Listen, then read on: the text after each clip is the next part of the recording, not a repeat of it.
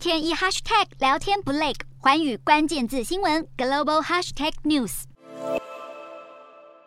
另外，也由于新冠疫情的大流行，导致菲律宾中小学全面停课近两年半时间，终于在八月二十二号重新实体上课。但也因为这个疫苗推广的工作相当的缓慢，菲律宾成为全球最慢开学的国家之一。虽然开学当天啊，部分的地区发生了洪水，但还是无法阻止师生们回到学校上课。好，不过菲律宾的学生团体就表示，菲律宾正面临预算不足。部部分家长无力负担学费和辍学率等教育问题，马尼拉当局教育支出只占 GDP 百分之三点九左右，因此学生团体就呼吁政府根据联合国的建议，将教育支出要增加到百分之六，并且要加强控管教育预算使用的情况。